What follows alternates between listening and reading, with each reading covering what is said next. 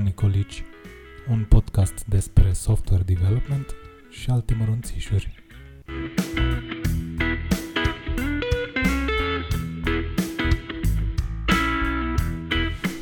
Salut! Uh, suntem uh, la primul episod. Astăzi o să povestim cu Paul Sociu, un, uh, un om cu experiență mare în programare și uh, vom povesti despre uh, tema, tema acestui episod va fi User Experience, uh, User Interfaces. Salut, salut Paul, uh, poți să ne spui câteva lucruri despre tine? Salut Dane, sigur, mă bucur că sunt uh, primul invitat la show-ul tău și am să încep așa cu un pic de history. Uh, da, povestea începe așa de prin 2004, să zic, după cam de prin 2004 când am început eu să, să scriu primele linii de cod așa mai profesionistic, să spun așa, la o firmă mai mare sau mai mică. Nu a fost ea foarte mare la început, dar nu, asta e important. Și, într-adevăr, istoria m-a, m-a purtat prin, prin multe tehnologii, uh, bazate mai mult pe uh, platforma Microsoft la început, .NET, C Sharp uh, uh, și related. Iar uh, ce pot să zic că tot timpul mi-a plăcut destul de mult uh, uh, partea de user interface experience și aplicațiile web în general. Pe, pe partea de server ai lucrat uh, ceva pe, pe pe Microsoft, că ziceai că ai abordat uh, mai mult tehnologiile Microsoft la început. Da, uh, chiar, chiar, chiar la început am început cu... Era destul de tânăr atunci ASP.NET-ul. Am mai prins chiar și un pic de ASP uh, clasic, cum, cum a revenit cu Visual Basic, Script, dar chiar foarte puțin. Uh, și pe atunci uh, să faci UI, practic să, să faci tot fel de backend, pentru că, de fapt, HTML-ul uh, uh, se compunea pe, pe server, practic, până la urmă. Și atunci ASP.NET-ul era o tehnologie backend ca să faci frontend. Există și, și în ziua de astăzi chestia asta, dar bineînțeles că lucrurile au evoluat și acum UI-ul implică o specializare mult mai mare și mult mai mult cod JavaScript și diferite librării care sunt pe partea asta, de asta o să povestim puțin mai încolo despre asta. Da, uh, am, apropo de, de UI pe server, am văzut că unele tehnologii, chiar uh, tehnologii noi, se axează pe randare uh, interfețe grafice direct de pe server, cum ar fi uh, Phoenix-ul uh-huh. uh, de la uh, băieții de la plataforma pe care au făcut Elixirul. Okay. Uh, tot, tot, tot ce randează, uh, eventuri de UI, absolut tot capturate de la client și uh, ce trimit înapoi făcut prin server. E destul de impresionant. Probabil că o să pun un link să, să poată vedea lumea despre ce e vorba. da, da să, e... să, așa. Să revenim, să, să revenim puțin uh, să, mai târziu la, la tehnologii. Hai să, mi-ar plăcea totuși puțin să, să clarificăm ce, ce înseamnă user experience și mai ales care e diferența între user experience și user interface. Sigur. Uh, user experience se, se axează mai mult la spre cum uh, cât de ușor poate utiliza un, un user interfața pe care, pe care o faci, cât de, cât de la îndemână cât de comod pentru el. Poate nici să nu fie un, o interfață grafică neapărat, poate să fie o interfață, uh, nu știu, uh, voice, poate să fie orice fel de interfață. Ideea e să aibă cel mai bun, ca să aibă cel mai bun user experience, cumva nu trebuie să te focusezi numai pe, pe o anumită tehnologie până la urmă din toate tehnologiile actuale trebuie să alegi cei mai buni pentru userul respectiv și pentru ce vrea el să facă în acel moment, cât mai rapid, să conectezi cât mai repede la, la urmă, ce are utilizatorul probabil nici nu trebuie să aibă cunoștințe despre tehnologiile folosite sau nici n-ar trebui cu să-i cât, pese. Corect. Cu cât, cu cât tehnologia dispare mai, mai ușor din, din fața lui, cu cât el nu o vede și interacțiunea e mai seamless, cu atâta user experience-ul e mai bun și mai, mai avansat până la urmă. Într-adevăr. Uh-huh. Uh, și uh, user interface, la ce se referă când, când și... spunem user interface? La ce ne referim? User interface, acum UI, termenul de UI în general e destul de overlaid pentru, pentru interfețe vizuale, deci interfețe pe care userul chiar la care chiar se uită și selectează diferite lucruri, dă click-uri, face încât să, să ajungă spre un goal care, care vrea să-l obțină. Și aici, bineînțeles, poți să ai diferite user experience-uri în funcție de, de cât de, de bine implementată uh, acea interfață utilizatorul. Uh, mai mult, ce să zic, ține, ține de, de experiența celor care, care fac aceste, aceste tool Bine, acum zici că mare, marea majoritate a interfețelor cu utilizatorul e folosit uh, grafica. Deci se, axează, se axează foarte mult pe componenta vizuală, dar uh, în ultimii ani încep să, încep să fie destul de puternice pe piață și device-urile cu alt fel de interfață pentru utilizator, de exemplu cum ar fi un Google Home Assistant sau un Alexa de la Amazon. Acestea exact. au interfețe, interfețe audio și uh, mă gândesc că principiile de principiile user experience-ului ar trebui să fie relativ aceleași uh, din punct de vedere al uh, uh, facilității cu care poți să interacționezi cu device-urile respective. Corect. Până la urmă, end goal-ul trebuie să fie același. Interacționeze ușor cu device-ul, cât mai seamless cu putință și da, păi la urma urmei sunt niște unelte care ne ajută exact. să facem, să, să facem Corect. altceva decât uh, folosirea uneltei în sine. Cu cât e mai complicată unealta, cu atâta ne stă în drum mai mult și... Cu, cu cât trebuie să înțelegi mai bine unealta care folosești, cu atâta te ajută mai puțin să o folosești. Așa e. În fine. Mm, aduceam uh, aminte adineori de uh, alte tipuri de device-uri.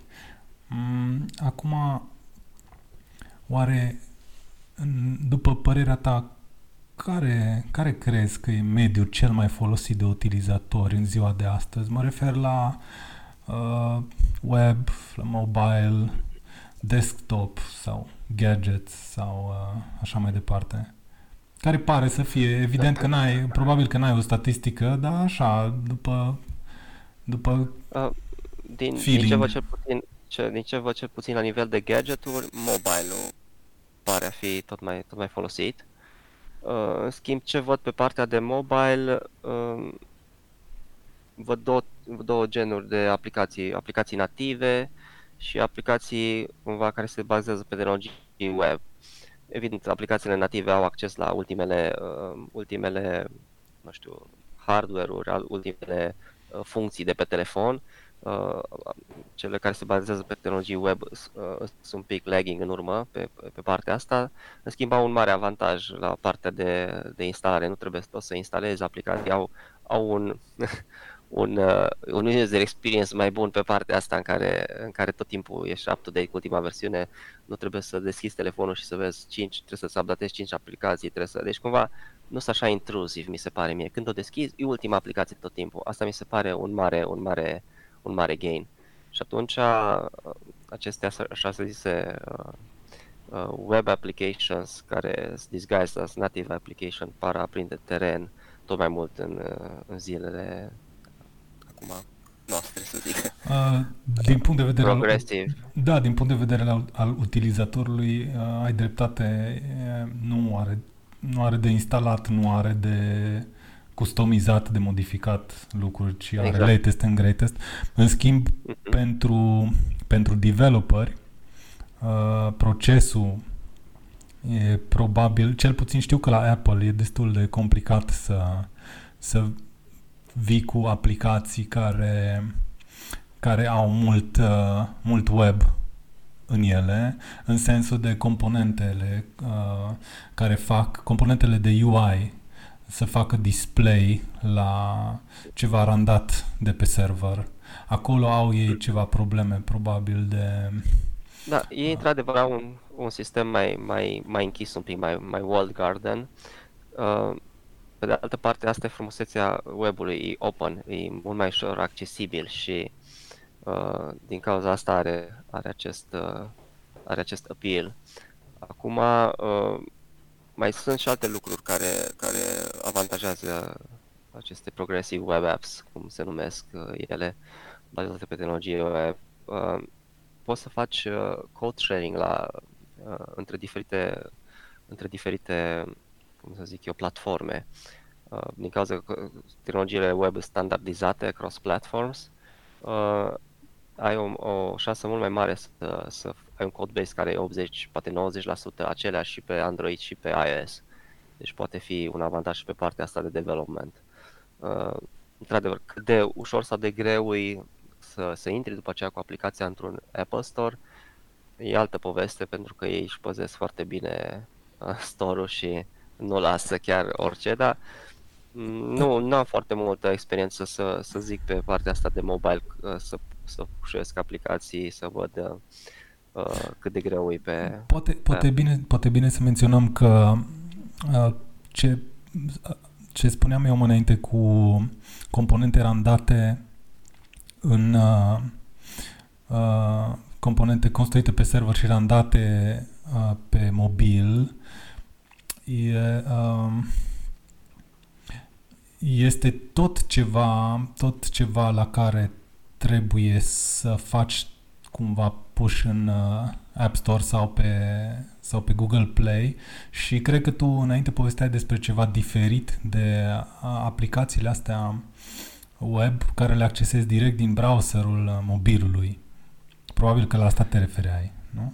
Mm, de fapt, Progressive Web Apps uh, nici măcar nu, nu le mai pornești din browser. Poți să, se pot instala deja direct pe aplicație, să faci așa un, pe, pe telefon, îți faci un link, ca și cum ar fi o aplicație normală, dar de fapt ele se deschid într-un container web, cum ar veni, dar nu neapărat trebuie să deschizi tu din browser, asta vreau să spun.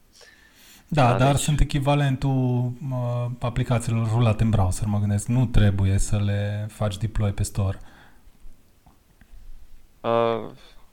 Sau greșesc? Nu știu, dacă, nu știu dacă există și strategii de deploy pe store. Uh, eu am lucrat mai mult pe partea de, de web app, de desktop web apps și atunci n-am intrat foarte mult pe partea de, de mobile ca să văd uh, exact ce presupune instalarea lor.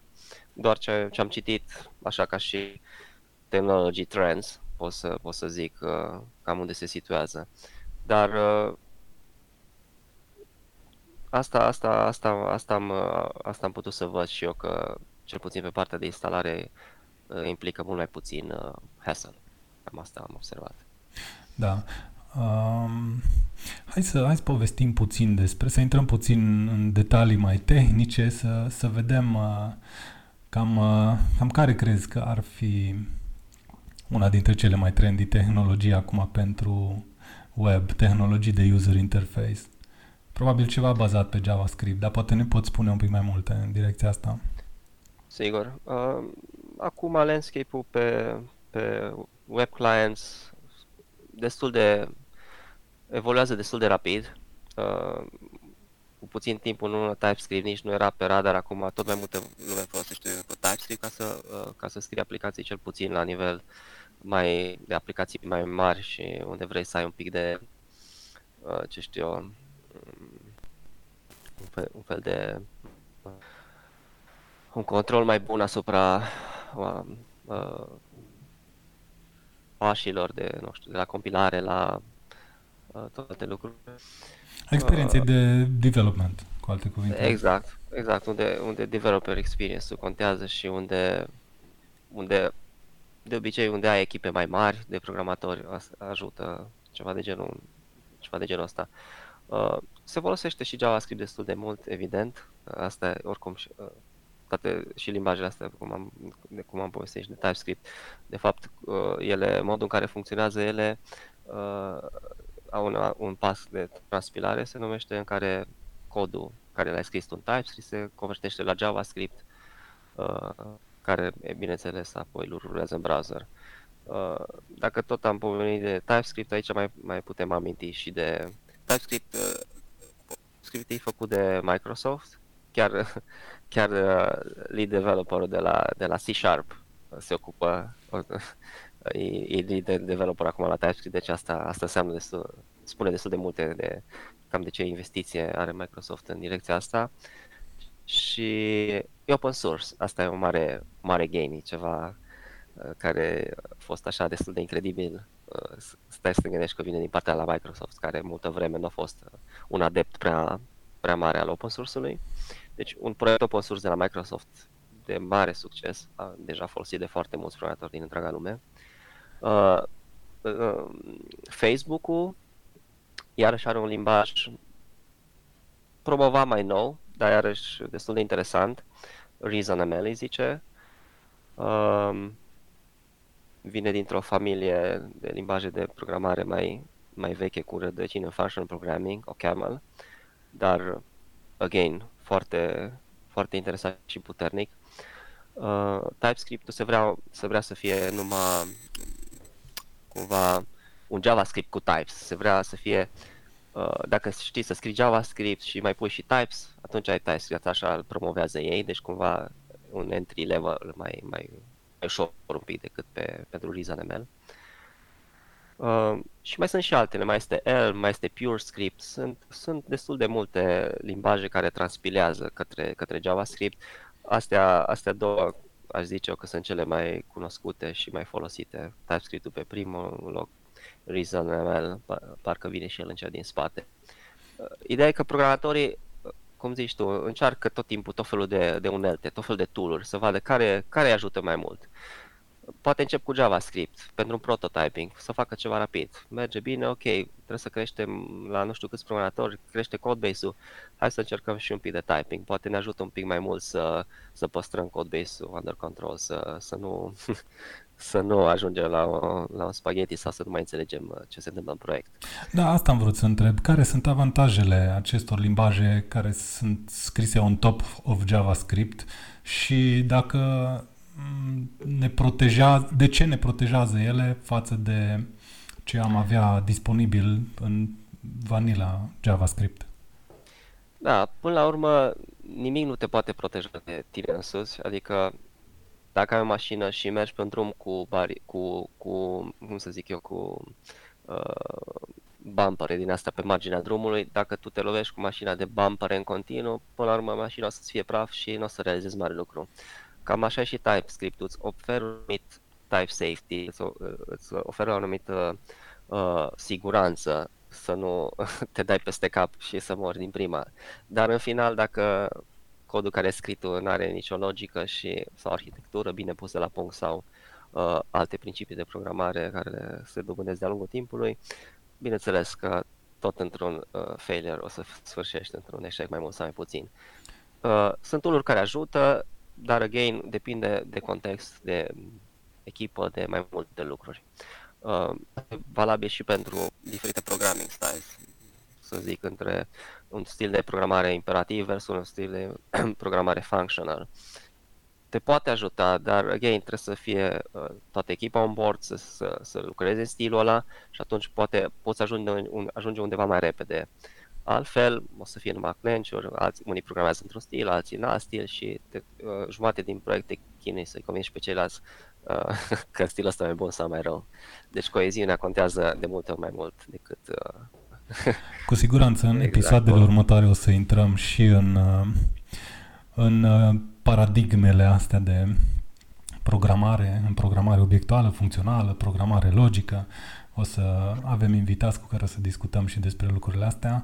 Acum, uh, că ai menționat Elm, Elmul, pe lângă faptul că are se transpilează în JavaScript, dar pe lângă faptul că are o sintaxă anume, o sintaxă aparte, are și e, e, e foarte opinionated așa pentru ca și framework, să zic.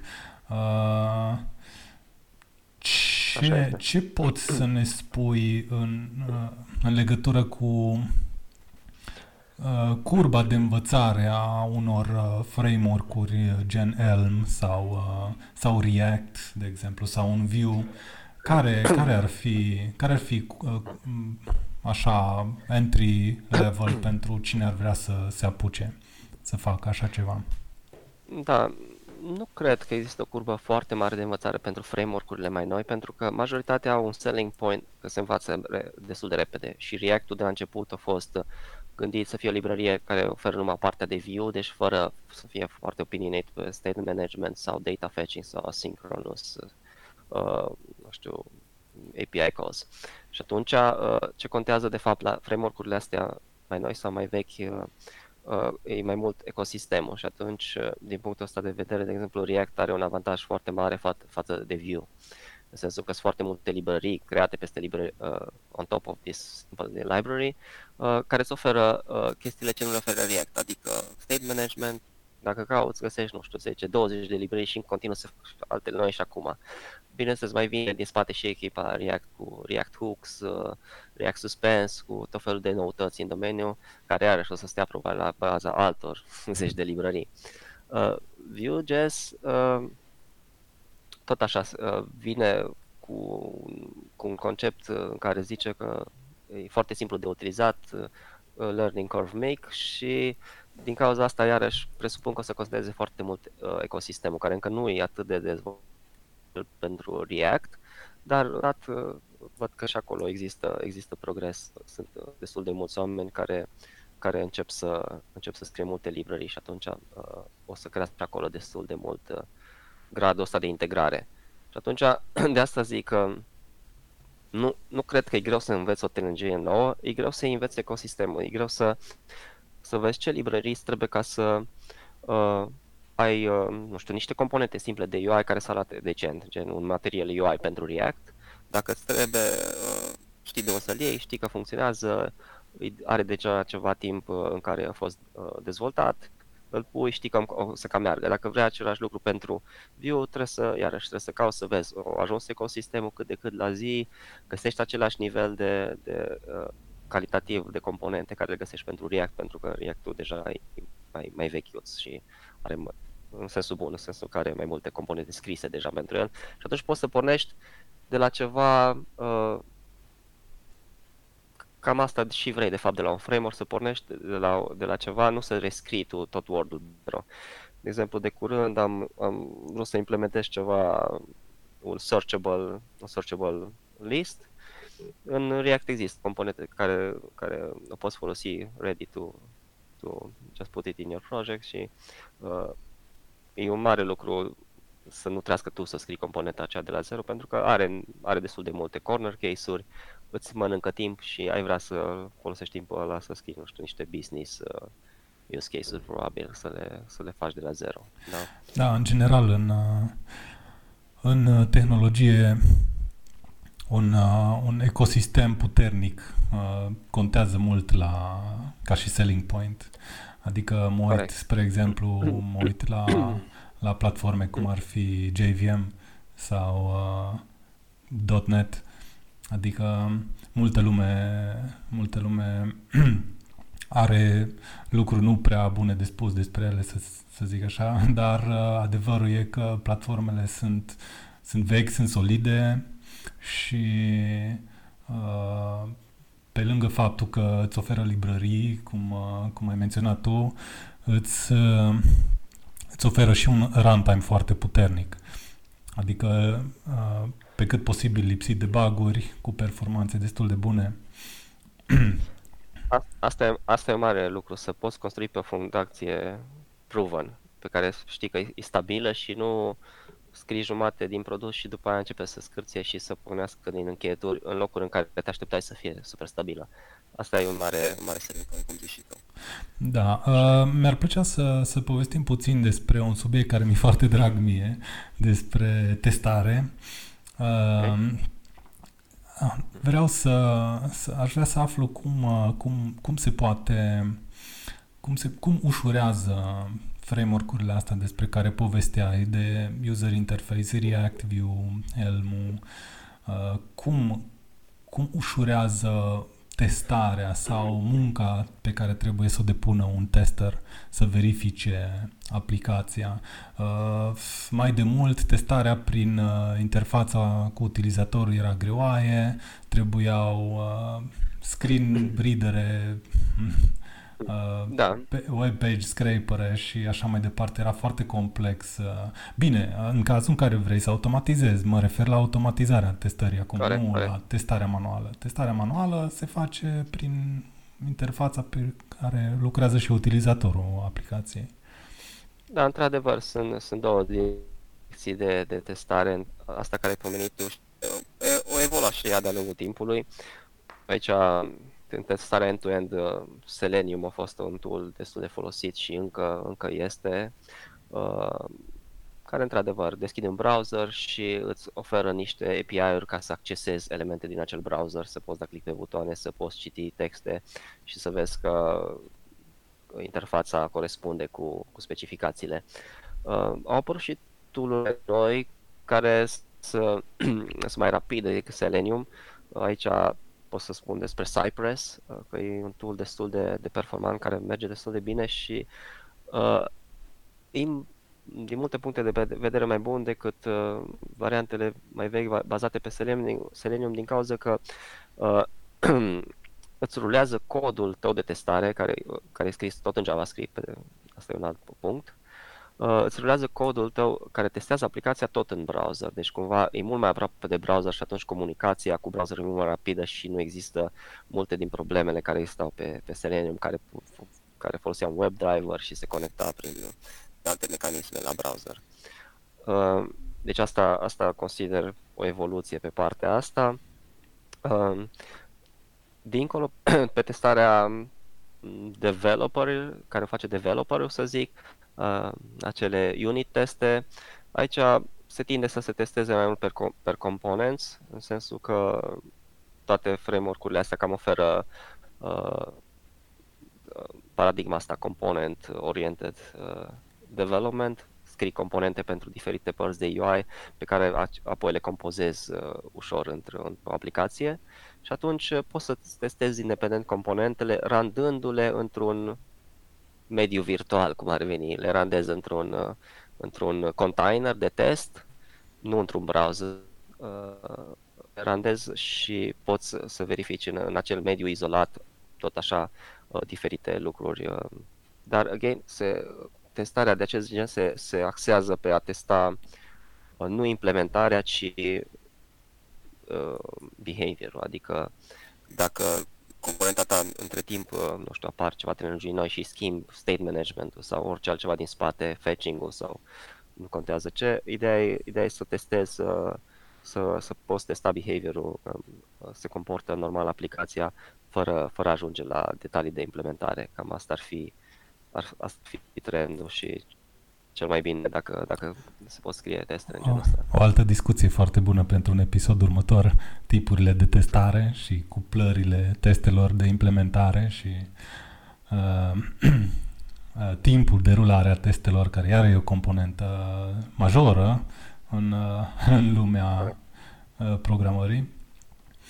Uh, Paul, pe final mi-ar plăcea să, să aflu așa, ideile tale despre unde crezi că va merge pe viitor uh, uh, dezvoltarea interfețelor cu utilizatorul și framework-urile, framework-urile astea pentru UI.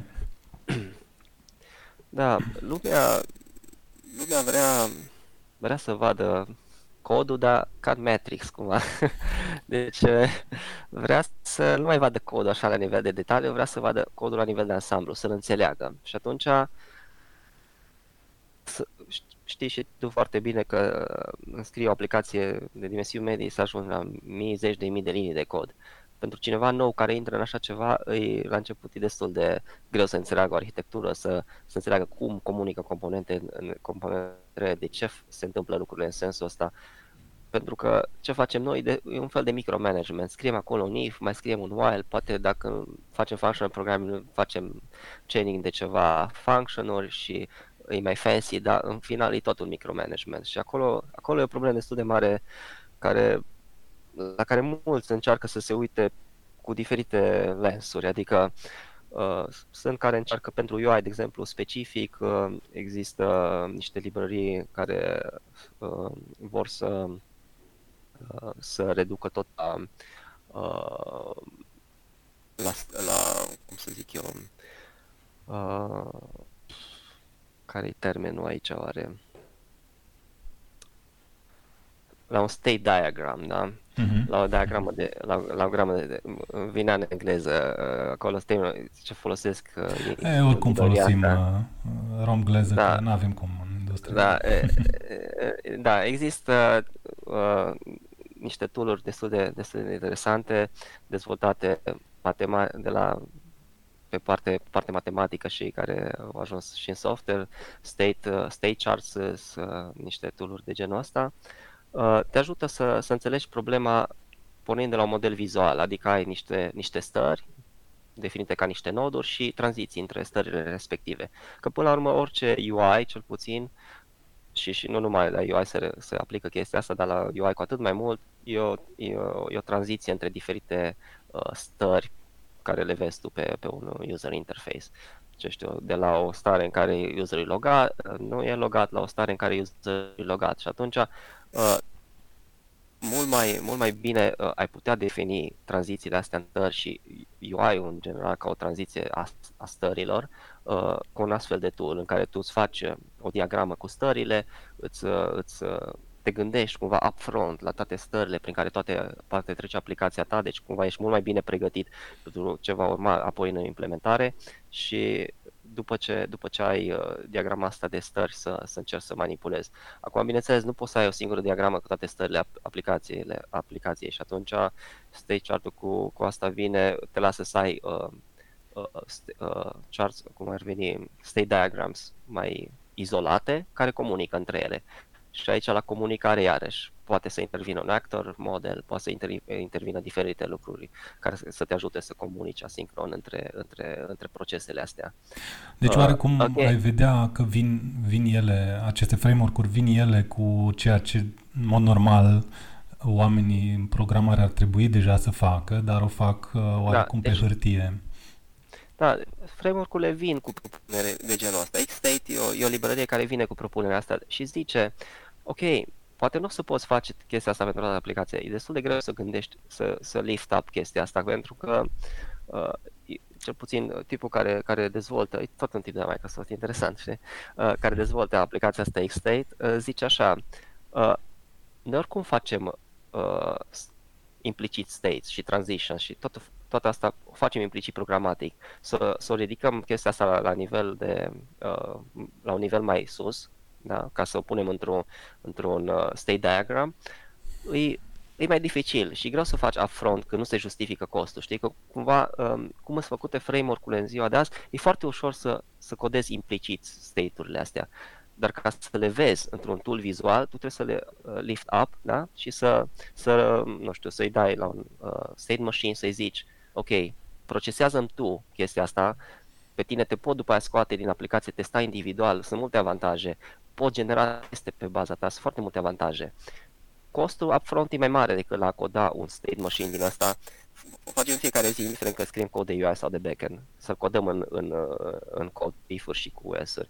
de cum ziceam, că ce voi viitor, e o încercare din asta de a ne muta mai mult spre mediul vizual, vizual inclusiv prin tool de genul ăsta care, care uh, te lasă să vizualizezi stările, tranzițiile, ceea ce e, e dificil o... sau imposibil să faci cod direct, știi? E oarecum da? o revenire asta de care povestești tu, că în anii 90 trendul era să se genereze cod din diagrame UML da, da, da, aici ideea nu e să generezi cod, ideea e să, să-ți faci diagrama și aia să fie sursa, uh, cum, sursa. Deci tu, uh, tu când ai un state machine, uh, ai codat un state machine, după aceea tu poți să-l rulezi state machine-ul ăla, ăla e codul, ăla e, ăla e cod, nu nu generezi cod, că într-adevăr poate, uh, poate uh, etapa asta de a genera cod a cam failed să ai niște tool care își generează cod și după aia codul ăla nu prea îți place și după aceea trebuie să modifici, aia nu prea o, cred că o prins așa de bine.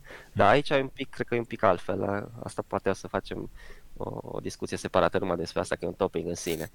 Pare, uh, pare foarte interesant. Da, un alt trend care l-am mai văzut, uh, am văzut uh, și astea, și X-State-ul și asta, cea, uh, trend, trend care o să zic că cum anul care urmează, sunt destul de mult prezente și la conferințele de JavaScript și de asta zic că probabil lumea mai vede câte un conference de asta și mai vede. X-State, Behavioral Programming, ăsta e următorul topic care iarăși mi se pare interesant. Uh, uh, n-am, uh, n-am uh, um, nu m-am băgat foarte mult în behavioral programming, dar mi-a plăcut propunerea care, care era care vinea în spate, uh, în spatele lui. Uh,